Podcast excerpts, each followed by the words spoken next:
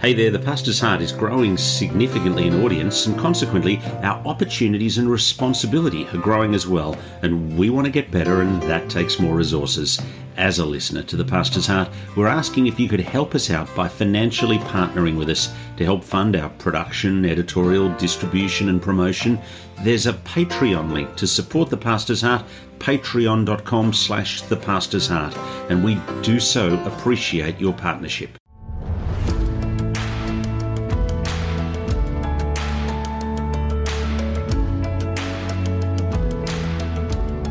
The Pastor's Heart and Dominic Steele, and we're here on Facebook every Tuesday at 2 o'clock. You can catch us later on podcast, on uh, Facebook, or on YouTube, uh, or subscribe to our email list at thepastorsheart.net. And look, thanks for those who are financially supporting us by going to patreon.com slash thepastorsheart. We exist to sharpen, encourage, and strengthen senior pastors, particularly, but actually all those in Christian ministry, as we engage in our common mission of seeking the, the lost and building up the saints.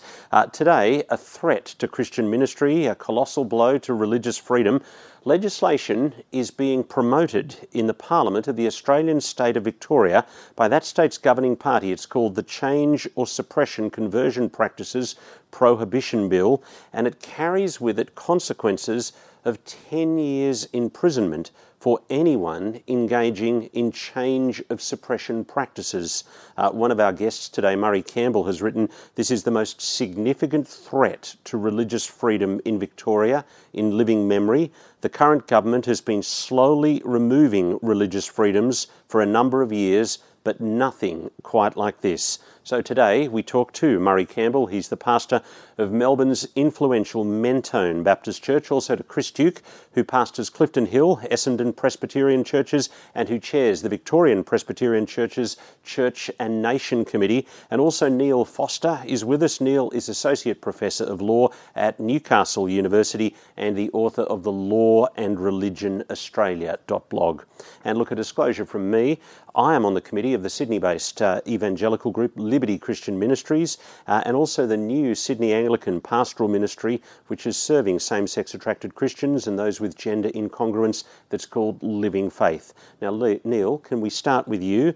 The uh, proposed law that's been put to the Victorian Parliament last week, it is long and complex. It's been through a first and second reading stage, and I'm imagining will be debated at the start of next year. But Premier Andrews has said cruel and bigoted practices that seek to change or suppress a person's sexual orientation or gender identity will soon be stamped out across Victoria thanks to the new laws. Now, I take it there are some parts that you'd have no objections to, but some parts of the law that are going to, proposed law, that are going to have big problems for faith communities and faith leaders in Victoria. Well, Dominic, it's interesting. I was reflecting on this and thinking, I should find something good to say about this legislation, but I just think it's legislation that is responding to um, a problem that doesn't exist anymore um, in broad terms. Most people clearly would reject the idea that we should be um, you know, inserting electrodes into people's brains or uh, somehow trying to uh, change them against their will in terms of their sexual desires. Uh, nobody, nobody in Australia would suggest that that's a good thing. Um, and yet, that's not what this bill is targeted at. If since those sorts of things are not really happening anymore, uh, mainstream psychologists are not engaging in these uh, terrible practices then you've got to ask what the purpose of the legislation is. And the purpose of the legislation seems to be to target Christian and not just Christian religious groups who have a traditional view of sexual behaviour. And so, honestly, there's very little to say good, good about the bill. Insofar as it, yes, insofar as it stops those horrible practices from ever happening again, that would be fine. And if it was confined to um, something that's compulsory, something that uses over the top and oppressive medical procedures, yes, that would be a good thing. Uh, but for example, the bill um, criminalises or makes it unlawful to engage in the um, change or suppression practices, even if the person consents to them, even if someone comes and says, "I want to help." So, very hard to see very much good about this about this law at all, actually. Mm, Murray, is that your Murray Campbell from Mentone Baptist Church? Is that your reading as well?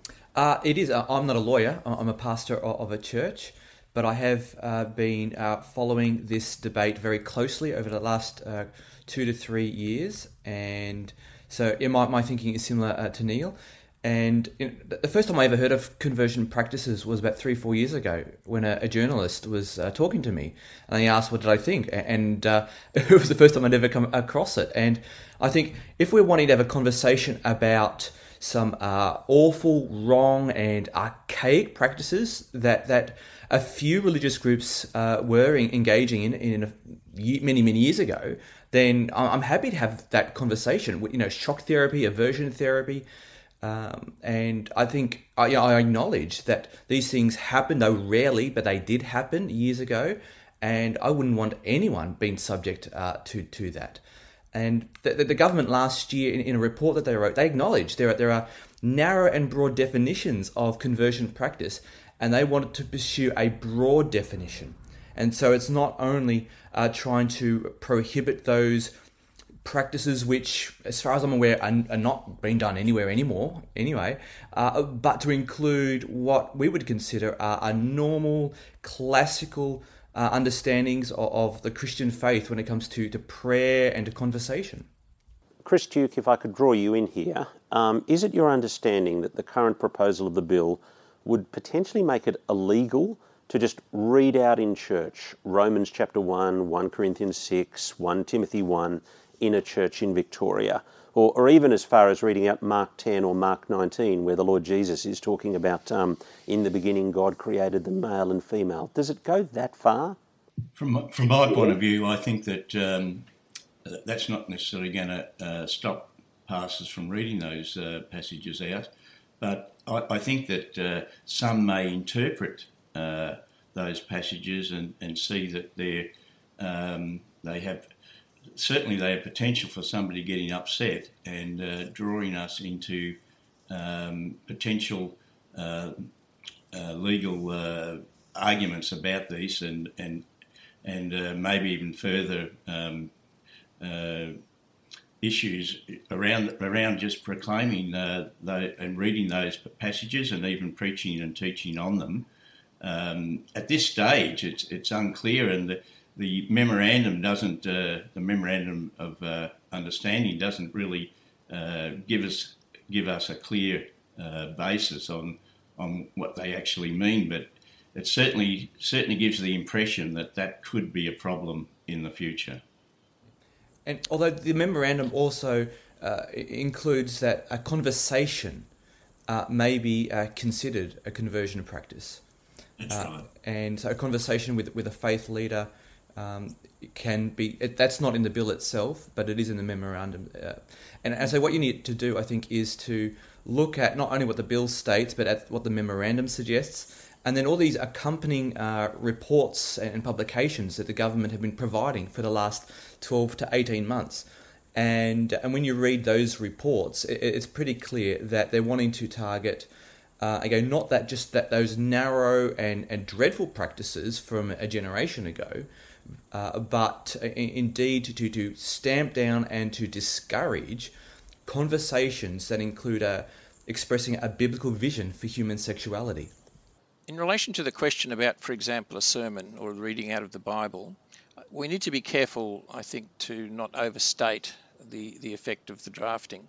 Um, and in fact, I was somebody sent me very kindly um, a copy of the um, another document associated with the bill, which is uh, a tabling of what's called a statement of compatibility with human rights. And when you read between the lines, not between the lines, when you carefully read the way that that is framed, um, it does suggest that they don't want to target sermons. That particular statement says, um, although broad, the definition has been designed to exclude conduct that is not directed at an individual to reduce its impact on religious practices such as sermons. Now, that's in the statement that was filed uh, by the Minister of Compatibility with Human Rights. And so the trouble is, it's not obvious on the face of the bill that that's uh, an accepted limitation on what the legislation is about. And so I think many people are rightly concerned well, will not preaching uh, if it's uh, directed at telling people the Bible's view of uh, sexual activity, which is that sex is designed for only between a man and a woman in marriage, will not that be you know interpreted as uh, trying to change someone or suppress someone's uh, sexual orientation. So there's documents you can find, such as this statement of compatibility, which say, oh, well, it's not designed to impact sermons. And they even go to say it's not designed to impact general discussions of religious beliefs that aim to explain these beliefs. Nevertheless, nevertheless, the fine, there's a very fine line between I'm going to lead a Bible study, tell you what the Bible's view is on sex, into, oh, you know, well, I'm a same sex attracted person in the group and uh, I want some assistance in obeying the Bible. Can you help me? That's a very fine line and uh, it will make it very hard for people who want to teach the views of the Bible and uh, people in other religious traditions who want to teach their views uh, to make sure they're not crossing that line. That explanation that you've just uh, given us there, Neil, that wasn't clear at all to me from the reading of either the, the legislation or the uh, explanatory memorandum. But uh, so I feel like if I'm confused, others are going to be massively confused on that topic as well. Absolutely, absolutely. Uh, the fact is that I had to dig around into the minutiae of, of uh, you know, the, the pages of Hansard to find this uh, statement of compatibility. Um, it's it's buried in there. It is there, and I'll try and put it up on my blog at some stage. But um, uh, on the face of it, on the face of it, the legislation could cover those sorts of things like sermons, like leading Bible studies, talking about um, Romans one, and uh, I just think it's it's uh, it's bad legislation when you have to resort to these subsidiary statements made in Parliament. There should be clarity, absolute clarity. And one of the problems with the legislation is that even though, as I said before, I think this is targeted at religious groups, there's nobody else doing these things other than allegedly religious groups. There's no recognition in the bill of religious freedom. There's no recognition that this is a value that needs to be balanced. All we have is a very ambiguous and broad statement that the bill is meant to be compatible with the Charter uh, of Human Rights that's in force in Victoria. And uh, you have to get to the uh, the minister's explanatory memorandum where she says, "Oh, well, okay, we recognise religious freedom," but honestly, it's uh, it's it's really very much uh, put to one side and ignored in this bill. And so that I think Victorian people should be saying to their governments, "Look, we've got a Charter of Human Rights. What's this is all about? It's meant to protect religious freedom." It doesn't allow. Uh, as Neil's pointed out, doesn't allow for a, a person to, um, if they want to seek uh, uh, counselling in this area, even even if they give consent, uh, they uh, that can that's considered to be suppressing, um, uh, you know, suppressing, and, and it's prohibited under this legislation. So just uh, when somebody gives consent, they don't have the right to actually uh, get that, and the person giving that counsel or even just a prayer they, they'll find themselves in trouble with this legislation. So, just to be clear, that preaching is not mentioned in the bill, and so there is there is ambiguity. And Neil's been very helpful in the, how he's explained that. Uh, prayer is mentioned as a form yeah. of conversion or suppression practice in the bill itself. Um, yeah. So, play it out for me. If the bill goes through unamended, what's going to happen when a young Christian person who's experiencing feelings of same sex attraction comes to talk to their pastor, uh, comes to talk to a faith leader about these unwanted feelings, um, unwanted temptations that they're experiencing. Um, uh, where do we go from there? There are there are ways of reading the legislation which would protect the right to do that. Um, one could say, for example, in telling someone and encouraging someone to behave in a way that's consistent with biblical norms, that you are not intending to change their fundamental orientation. Accepting that um, someone may experience same sex attraction, uh, obviously, many people experience heterosexual attraction who are not allowed, according to biblical norms, to express that in acts of sexual intercourse outside marriage. And so the pastor could say, just as I would say to a young heterosexual bloke who said, and I feel like I need to sleep with my girlfriend, I would say, I'm sorry, that's contrary to the Bible and you ought to not do that, then that would be the sort of counselling that could be given to someone in this situation. And one could argue that under the legislation, that does not uh, amount to an attempt to change or suppress someone's sexual orientation. But the problem that that rises is that in some pieces of legislation, sexual activity and behaviour has been sorry in some court cases sexual activity and behaviour has been equated with sexual orientation. And the view has been taken that someone who is um, same-sex attracted absolutely must be able to express that in um, sexual activity with someone from the same sex otherwise they're being suppressed in some way. So that's that's the debate that will be around in this area. I think if that sort of thing happens. Um, and the other thing to point out, of course, and we haven't had time to go into the nitty gritty of the bill, is that um, the criminal offences require serious harm or harm to be committed, to shown and proven to somebody to have happened to somebody as a result of these practices. And so the normal criminal standard of beyond reasonable doubt will apply. You'll have to show if a person says, I'm suffering a long term psychological condition um, as a result of this counselling, uh, then certainly that will have to be proven on the criminal standard of proof and all those sorts of things. So it will be hard to do that. But even if you don't look at the criminal offences in the legislation, the civil regime that's set up by the law is also very intrusive and gives the uh, Commission in Victoria uh, very great powers to investigate whether there's a sort of systematic um, teaching that might lead to the view, really, to be blunt, the view that homosexual activity is is uh, sinful and contrary to God's will. And so I think that's also something to be concerned about the powers that are given to the Human Rights Commission in those circumstances. And, and the Human Rights Commission has the power to uh, request uh, copies of sermons and and and uh, teaching material as well. Mm. Yes, I think that's right. So, and the one of the suggestions that's been made to me is that um, perhaps some of the harsher aspects of the criminal legislation part of this regime might be toned down in passage through Parliament uh, on the basis that the civil regime would be acceptable. But I don't think the civil regime is a good idea either because it's a very intrusive um, type of gives very intrusive powers to conduct wide-ranging investigations of what's being taught in churches. And unfortunately, I think uh, that is going to be a bad thing. I'd actually be arguing that God's word is good for you and uh, good for my same sex attracted friend, good for my friend with gender dysphoria. Um, and, and so, uh, far from harm, the intent of the Christian pastor is actually to be a blessing to people. Murray, do you want to speak on that? Sure. I mean, that's right. The, the gospel of Jesus Christ is good news. And it's, it's good news for, for everyone uh, who comes to, to understand and to believe. And so when I'm uh, preaching, when I, I'm uh, pastoring people and, and, engaging with people, I'm not trying to change anyone's sexual orientation.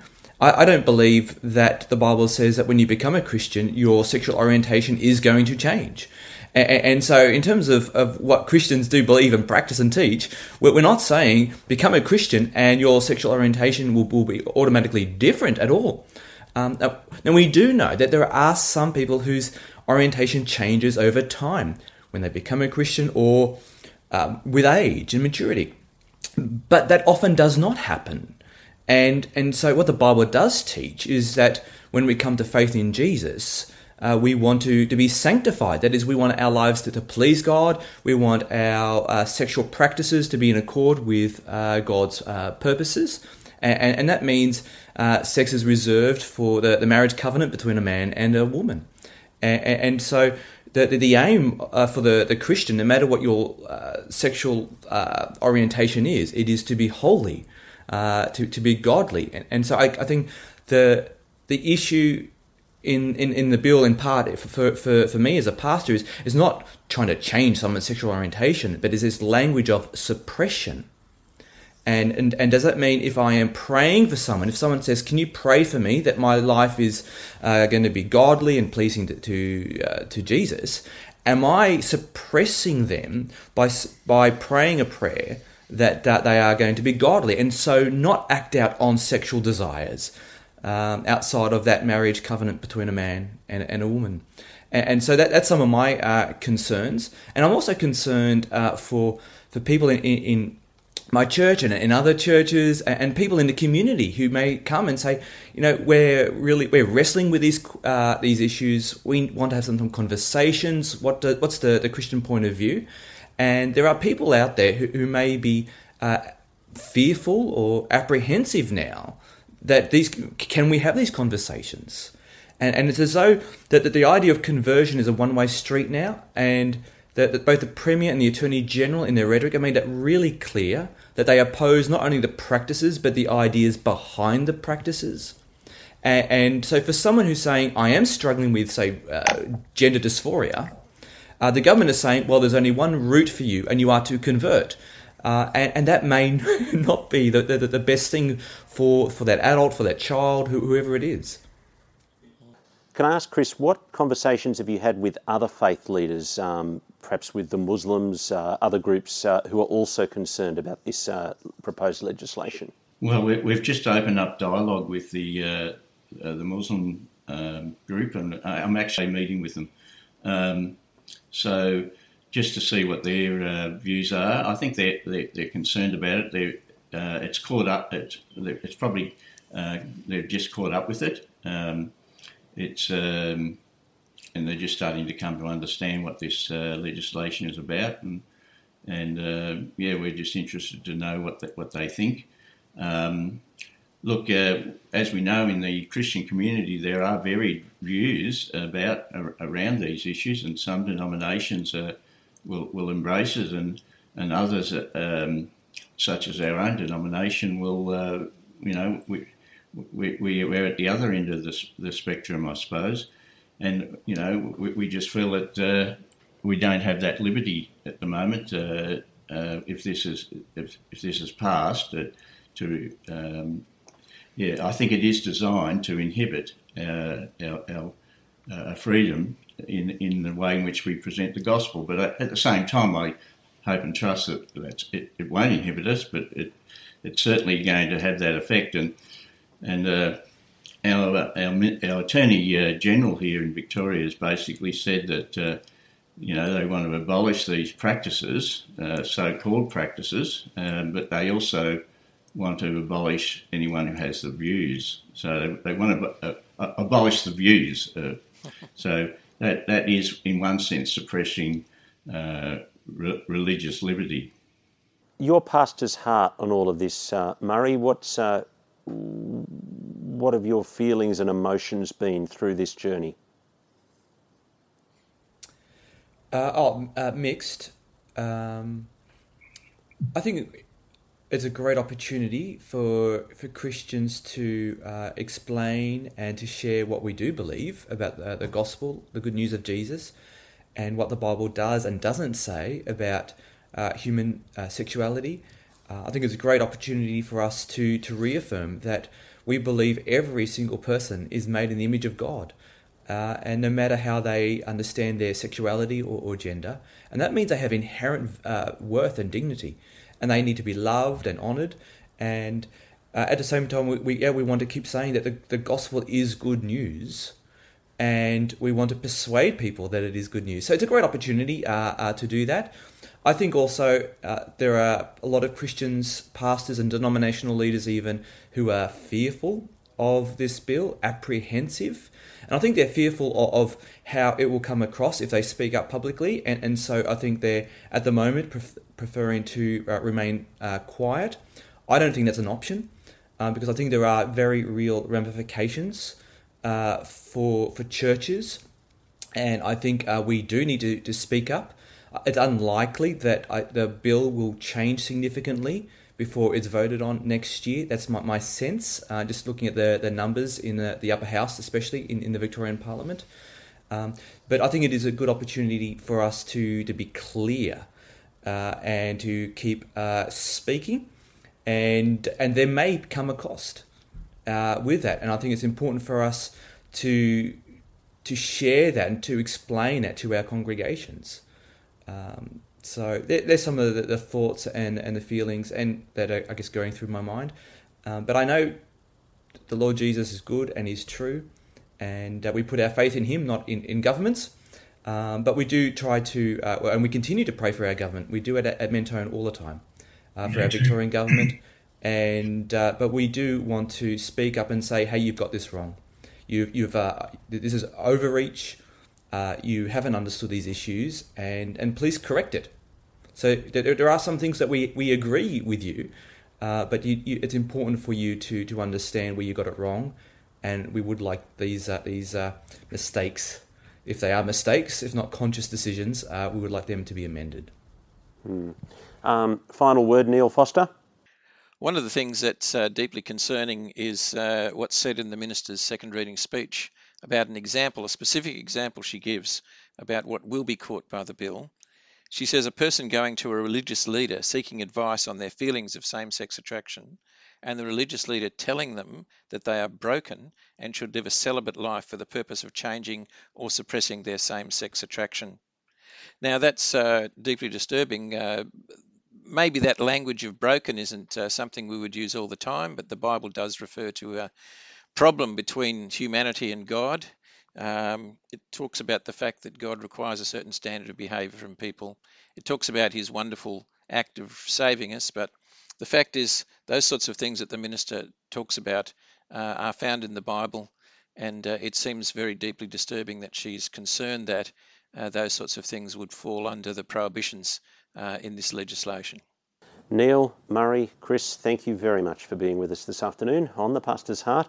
Uh, that's uh, Neil Foster, Associate Professor of Law at Newcastle University and also the author of the Law and Religion Australia blog. Murray Campbell, the pastor of Melbourne's Mentone Baptist Church, and uh, Chris Duke, who pastors Clifton Hill and Essendon Presbyterian churches and also who chairs the Victorian Presbyterian Churches Church and Nation Committee. You've been with us on The Pastor's Heart, and we'll look forward to your company next Tuesday afternoon.